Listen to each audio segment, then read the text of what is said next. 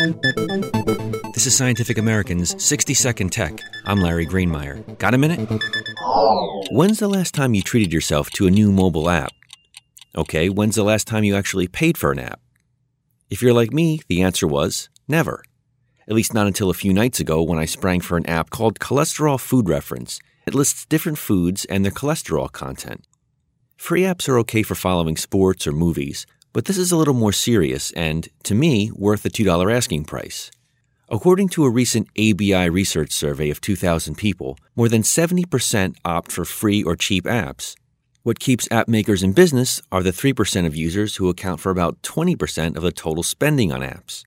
These big spenders shell out about $14 monthly, mostly on business apps or iOS games. They get hooked by the initial app, which may even be free, then end up paying for upgrades. This actually creates a loyalty between app developer and user that serves both well over time. The rest of us get what we pay for, or don't pay for. Thanks for the minute. For Scientific American 60 Second Tech, I'm Larry Greenemeier.